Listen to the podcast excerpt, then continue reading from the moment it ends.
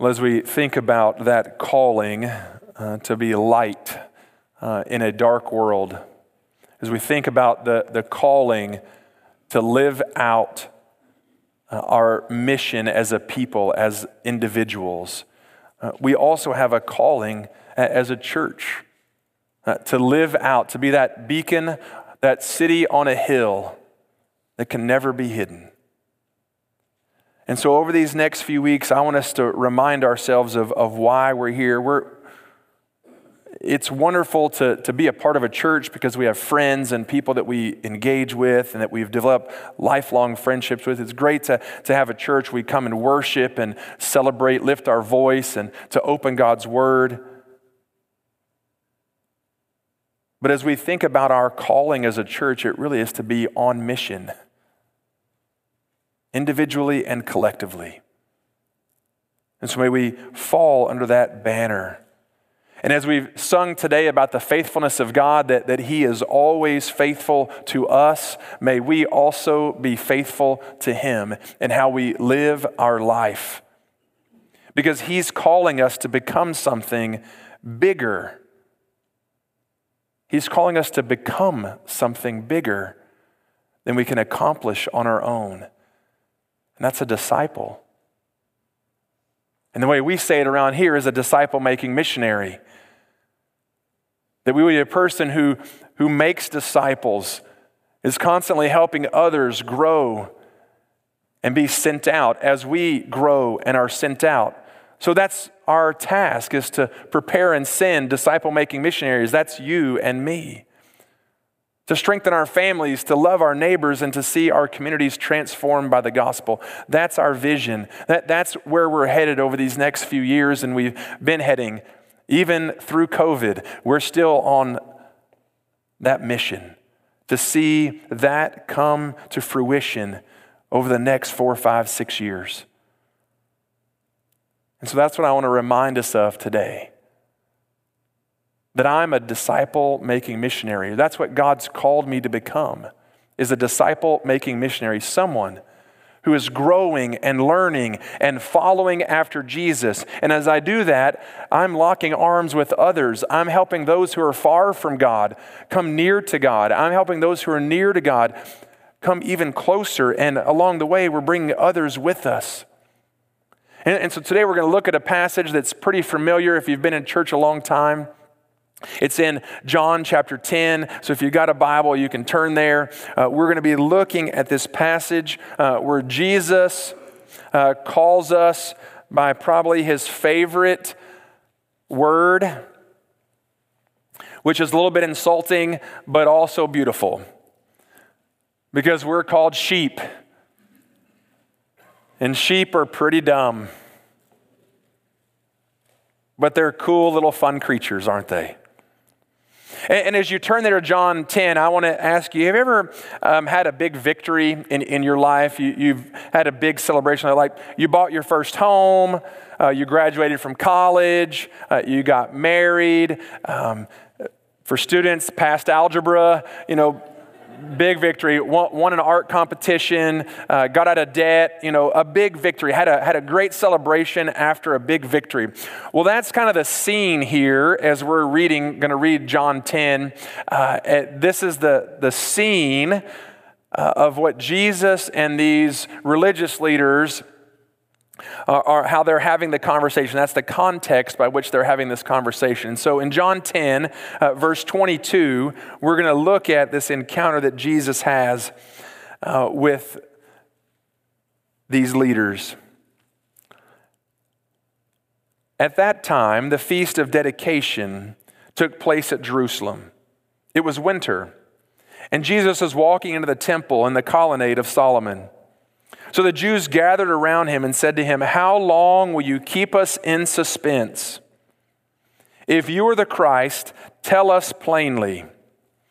Jesus answered them, I told you, and you do not believe. The works that I do in my Father's name bear witness about me, but you do not believe because you are not part of my flock. My sheep hear my voice, and I know them, and they follow me. I give them eternal life, and they will never perish, and no one will snatch them out of my hand. My Father, who has given them to me, is greater than all, and no one is able to snatch them out of the Father's hand. I and the Father are one. Jesus uh, and these leaders are having this little discussion at the Feast of Dedication. And the Feast of Dedication is actually a, a feast that happened later. It wasn't an original feast in, in, in, Israeli history. No, it actually came after the Maccabean revolt. Uh, if you have a Catholic Bible, uh, there's some books in there called the Maccabees. Well, there was this great revolution led by Judas Maccabeus, uh, and in the 160s BC, and Maccabee probably means hammer, uh, is what that means. And, and so this great revolt and, and victory led to the establishment of this feast of dedication that usually happened in December. So you see, it was winter time. So I think it was December on the calendar. And Jesus is having this discussion as he's walking into the colonnade with these Jewish leaders, and, and they're very inquisitive. These guys are just so interested in Jesus. They want to know all about him because they're just so concerned about him. And so they say, Tell us plainly who you are so that later we can kill you. That, that's the, the point here. Please tell us plainly if you're the Christ, not because they want to follow Jesus, but they want to trap Jesus. And I love his response. He says, I've told you, and you don't believe. This reminds me of telling my kids things. I can tell them a hundred times to do something, and it doesn't happen. But you walk into our house and say, hey, why don't y'all try this? And it's like an expert. Whatever you need, whatever you want to do. These Jewish leaders uh, couldn't see the trees for the forest. And so, how do we respond to Jesus? How well are we hearing and listening uh, to what he's saying? Because these Jewish leaders had watched him and they had walked with him and they had listened to him teach and they had heard him say things. He had revealed himself in a number of ways and, and yet they did not believe. Who are you, Jesus? Tell us who you really are.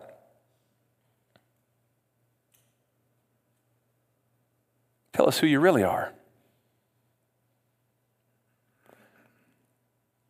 When that moment, he tells them who he really is. He says, I've told you, and you haven't listened. And then he goes ahead and tells them again who he is, which is Jesus' technique. He says, I'm not going to tell you, and then he tells you. because you should be listening. But why couldn't they hear it? And why sometimes are we deaf to the things of God? Well, they couldn't hear what he was saying because they were not his sheep. They were not part of his flock.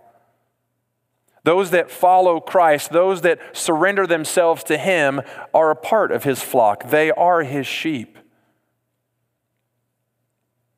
His great nickname for us his sheep hear his voice, they follow his voice. And this passage is, a, is actually a repeat uh, of the first half of the, of the book, of the chapter. And so he reminds them again of what sheep are like and what they need to be. And as you and I consider who we are and who we say Jesus is, and perhaps even what he calls us, not us, me, what would Jesus call me? Would he call me a sheep or would he call me a goat?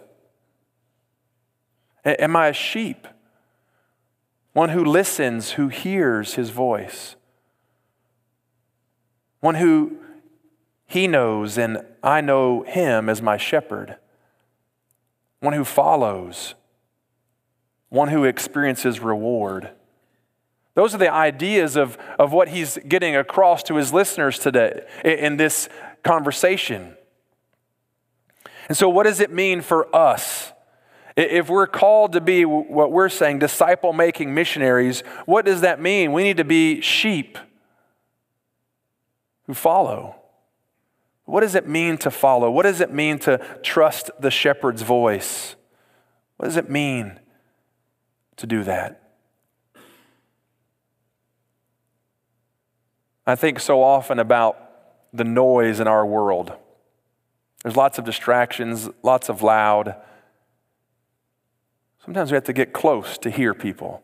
And the older we get, usually the closer we have to get to hear others. Am I right? I'm guilty of that. I don't pay attention. My hearing and my vision are going, both. So we have to get closer to hear. If we're going to follow, we got to get close so that we can listen.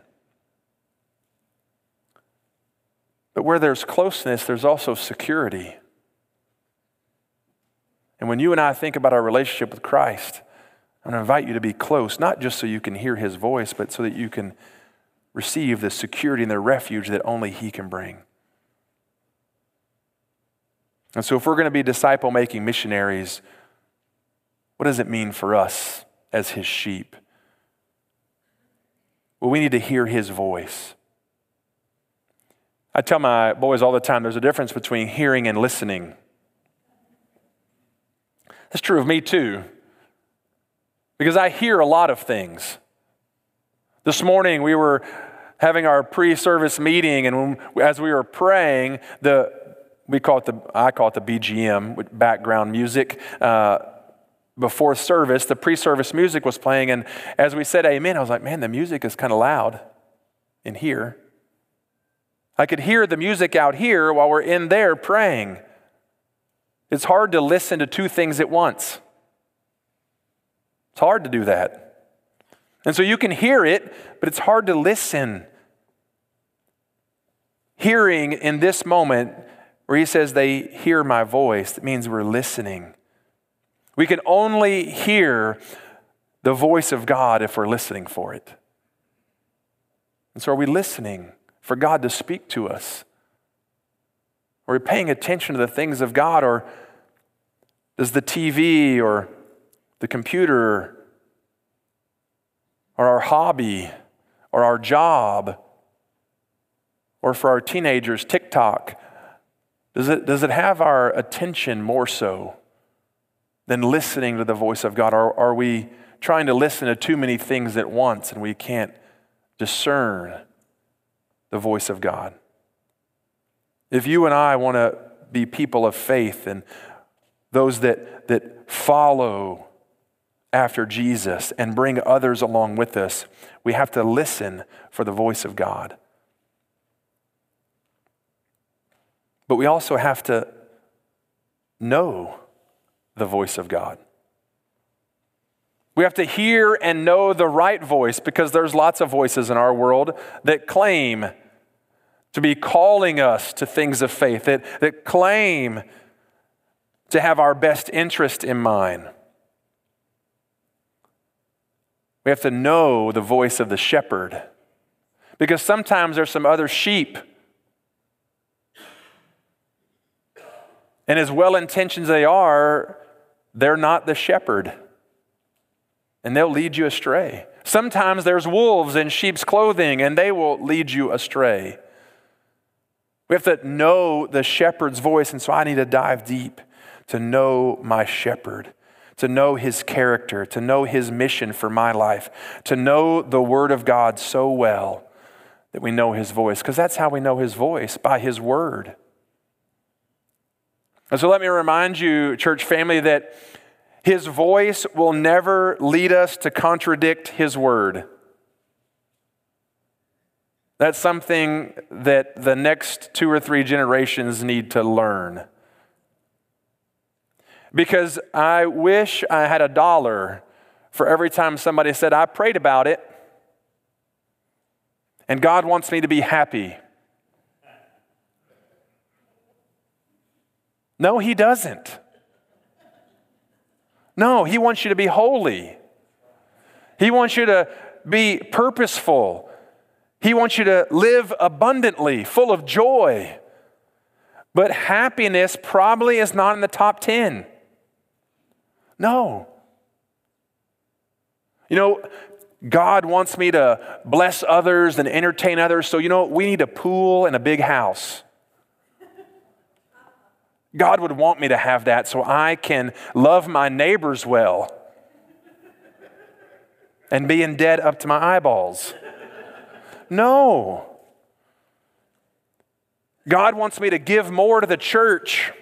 And so I need to be shady in my business deals so I can climb the ladder successfully so I can get more money so that then I can give to the church. No.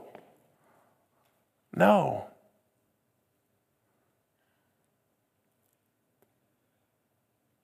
Marriage is hard and God wants me to be happy, so maybe we shouldn't be married. No. There's a lot of voices out there. But don't ever forget that God's voice will never contradict His word. And we need to help. As disciple making missionaries, we need to help other people see that. That that voice that you're hearing is telling you to go off and do something crazy, that's not God's voice. That's bad tacos. or someone who doesn't understand what it means to follow Jesus. And so help them, love them through that. In your own life, where you are tempted by those things, listen. Put all the other voices to the side. Get close to Jesus so you can hear his voice that confirms his word. And then as you listen for his voice, as you hear his voice, as you know his voice, you'll want to follow. They, they follow me. We follow Jesus.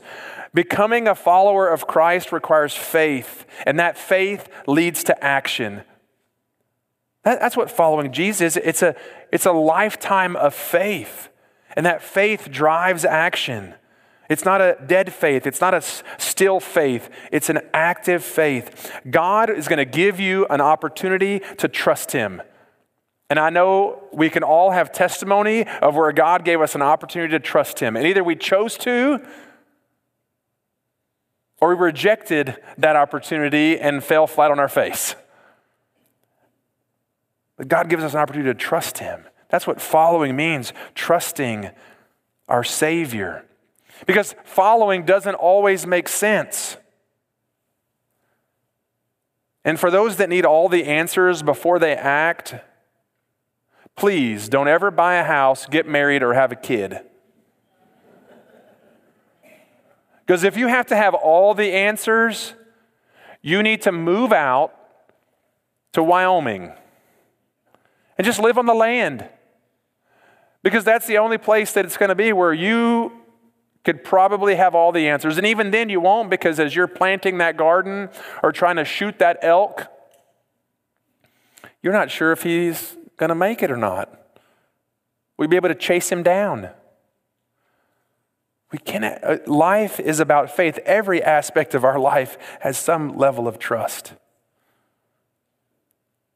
We got to live by faith, walk with our Savior.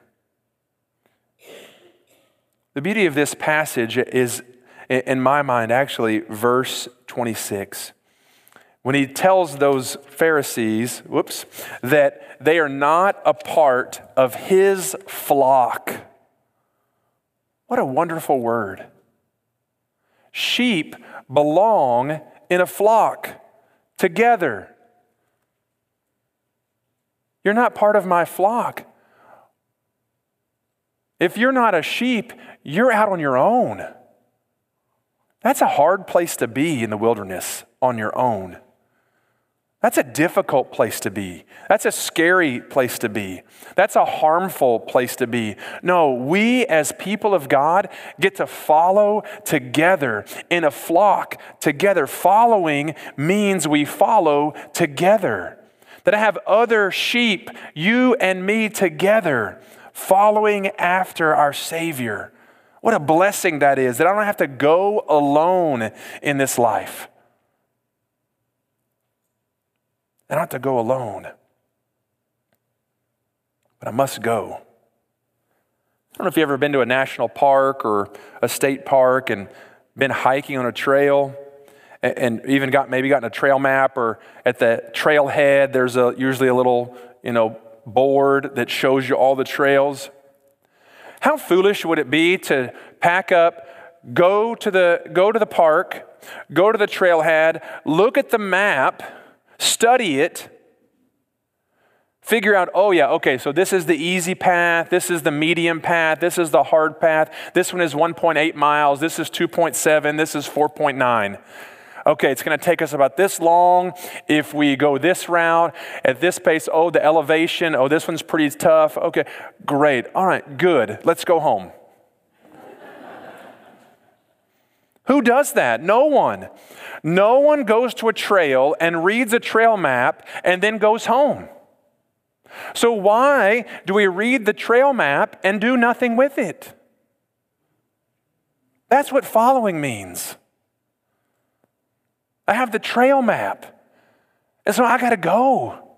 I got to get on the trail. And sometimes the trail is easy and fun and exciting, and sometimes the trail is misery.